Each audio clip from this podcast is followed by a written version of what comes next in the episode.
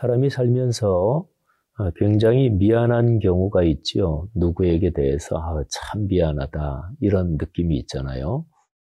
어, 저는 목사로 살아가면서 어, 제가 목회하는 교회의 성도님들에게 또는 우리 교회 교인이 아니더라도 어떤 사람에게 참 미안할 때가 있습니다. 어, 성도님 중에 어, 병이 걸리셔서 어, 몸져 드러누워 계실 때, 근데 특별히 아주 중병이 걸렸을 때, 그때에 아, 한번 찾아가 뵈야지, 가서 인사도 하고 또 기도를 해드려야지, 그러다가 이런저런 일정 때문에 어떻게 조금 미뤘는데 그분이 세상을 떠나실 때가 있어요. 그러면 참 미안합니다. 장례식을 집전하면서 그렇게 미안할 수가 없어요. 물론 그리스도인이 세상을 떠나면 그분의 영혼은 하나님의 품에 안기지만, 여러분 어, 다른 사람이 어려움에 빠져 있을 때 그 사람을 찾아보고 손잡아주는 것은 굉장한 삶의 지혜고요. 또 하나님이 굉장히 기뻐하시는 일입니다.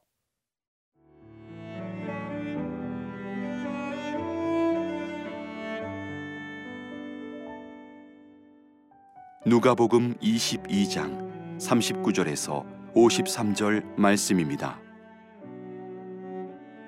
예수께서 나가사 습관을 따라 감람산에 가심에 제자들도 따라갔더니 그곳에 이르러 그들에게 이르시되 유혹에 빠지지 않게 기도하라 하시고, 그들을 떠나 돌 던질 만큼 가서 무릎을 꿇고 기도하여 이르시되 아버지여, 만일 아버지의 뜻이거든 이 잔을 내게서 옮기시옵소서.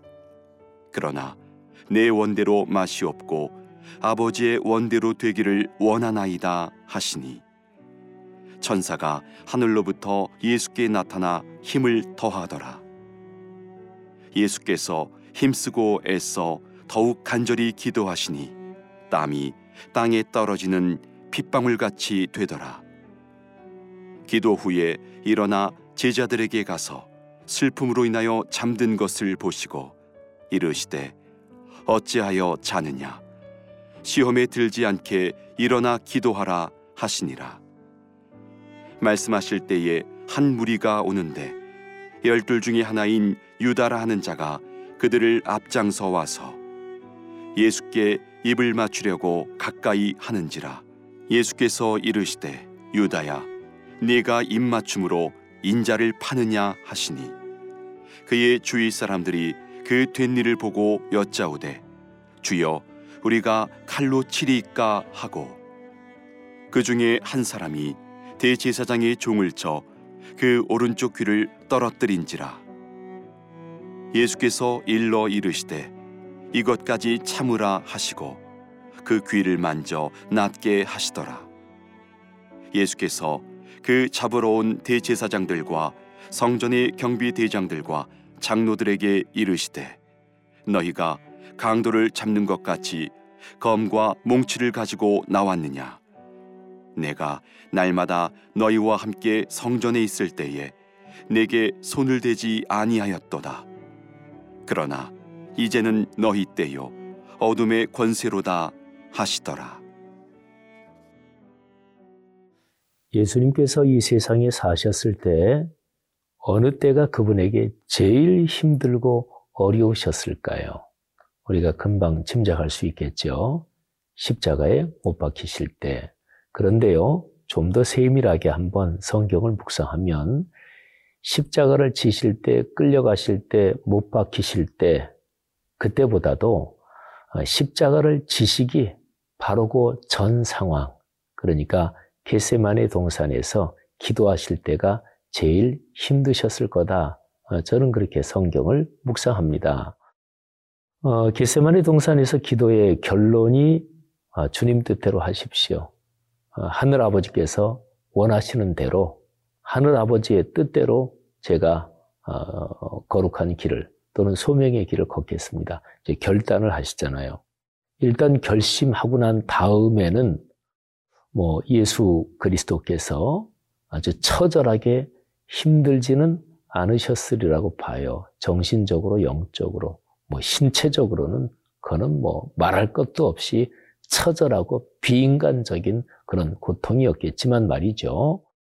근데 예수님께서 감람산 겟세마네 동산에서 최후의 결전 기도, 그 기도를 하실 때 예수님은 하늘 아버지께 이 잔을, 십자가라는 잔을 제게서 옮겨주시면 안 되겠습니까?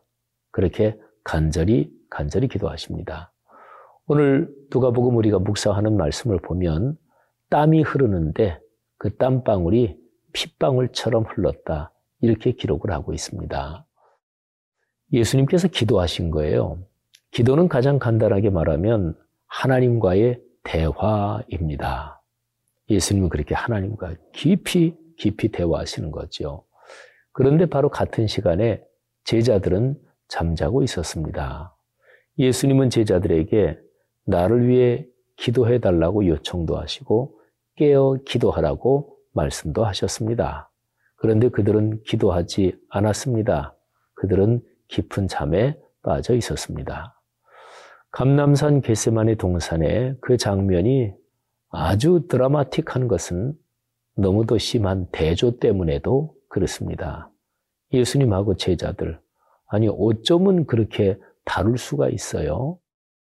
어, 제자들이 주님이라고 부른 그들의 라피오스 승인 예수님은 극심한 극심한 고통 가운데 그야말로 땀이 핏방울이 되도록 그렇게 간절히 기도하고 있는데 제자들은 잠자고 있었습니다. 어, 제자들이 예수님이 나중에 이제 십자가 사건 다 지나고 또 부활하시고 그리고 이제 하늘로 오르시고 제자들이 인생길을 걸어가면서 한번 머릿속에 이렇게 떠올릴 때, 아, 우리 주님께서 이 지상에 계실 때, 그런 생각을 하면 제자들이 뭐가 제일 죄송스러웠을까? 제 생각에는 감람산 겟세마네 동산에서 쿨쿨 잠잤던 것, 저는 그런 생각도 해봤습니다. 여러분, 주님께서 안타까이 여기시고 주님께서 간절한 심정을 가지고 중요하게 생각하는 거기, 그 일, 거기에 동참해야 합니다. 이게 그리스도인의 삶에서 가장 중요한 것입니다. 우리의 삶에서 그 기회를 놓칠 때 우리는 주님 앞에 너무너무 송구스러워지는 거죠. 여러분의 삶의 일상의 현장에서 주님께서 기뻐하시는 일, 주님께서 중요하다고 여기시는 일, 또 주님께서 각별하게 명하신 일, 거기에 동참하고 또 그 동참할 기회 절대로 놓치지 말기를 바랍니다.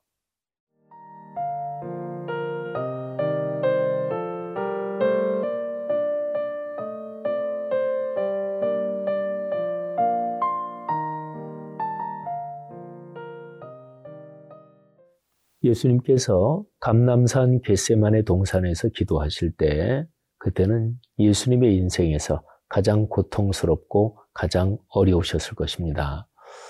근데 그 기도의 자리에서 일어서셨을 때, 그때의 예수님의 얼굴 표정, 예수님의 마음의 상태는 어떠셨을까요? 가만히 묵상해 보건대 예수님은 입장 정리가 끝났잖아요. 그러니까 예수님은 얼굴에 하늘의 평화가 넘쳤겠고 심령은 평온하게 또 고요하셨을 것입니다. 어, 예수님이 하늘아버지의 뜻대로 하늘아버지의 그 뜻에 순종하겠습니다 하고 입장 정리가 끝나고 일어서셨잖아요. 예수님하고 제자들하고 감람산 겟세마네 동산에서 기도를 마치고 이렇게 나오려는데 그때에 대제사장들, 서기관들이 보낸 뭐 무장한 사람들이 들이닥쳤죠. 앞장선 것은 가룟 유다였습니다.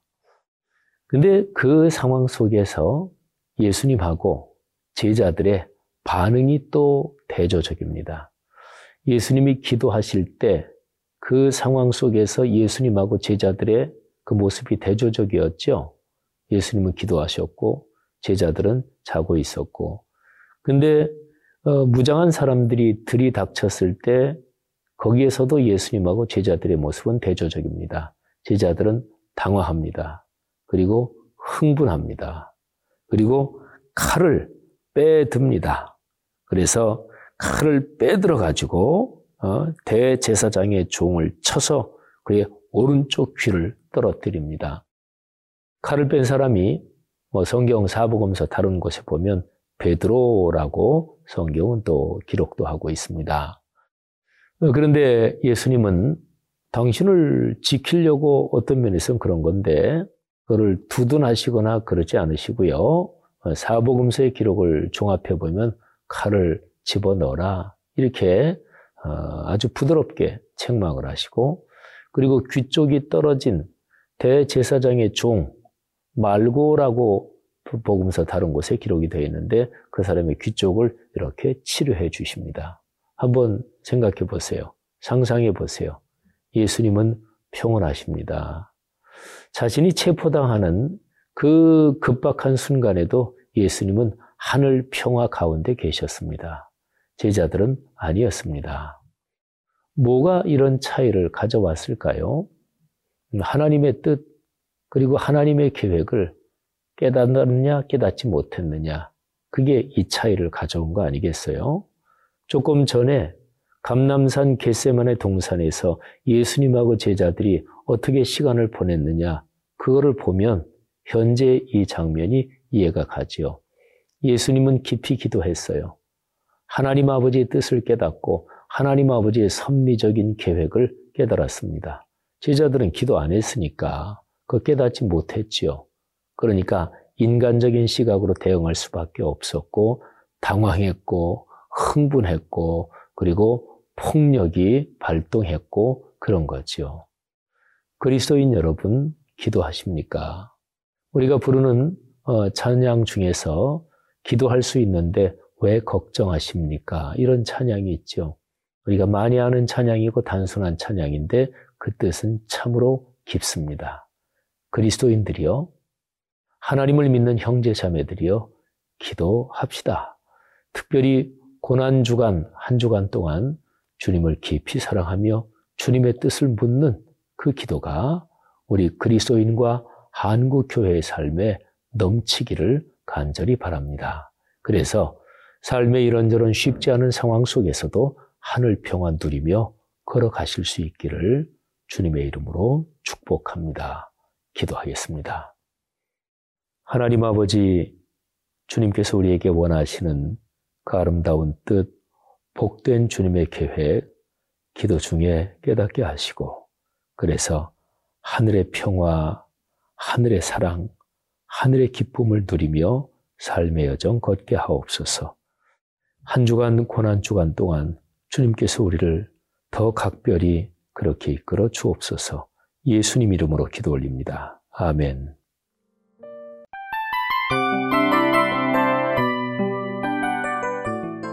이 프로그램은 청취자 여러분의 소중한 후원으로 제작됩니다.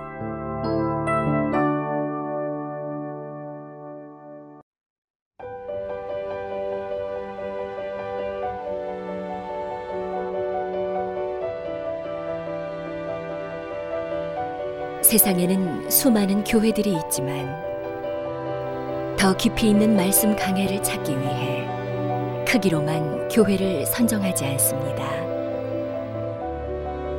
보다 좋은 영적 콘텐츠를 더 많이 나누기 위해 방송비를 받지 않습니다. 일 년 삼백육십오 일 복음만 전하고 싶어서 우리는 광고를 하지 않습니다. 온누리의 복음을 땅끝까지 씨지엔 티비와 함께 땅끝 선교사가 되어주세요.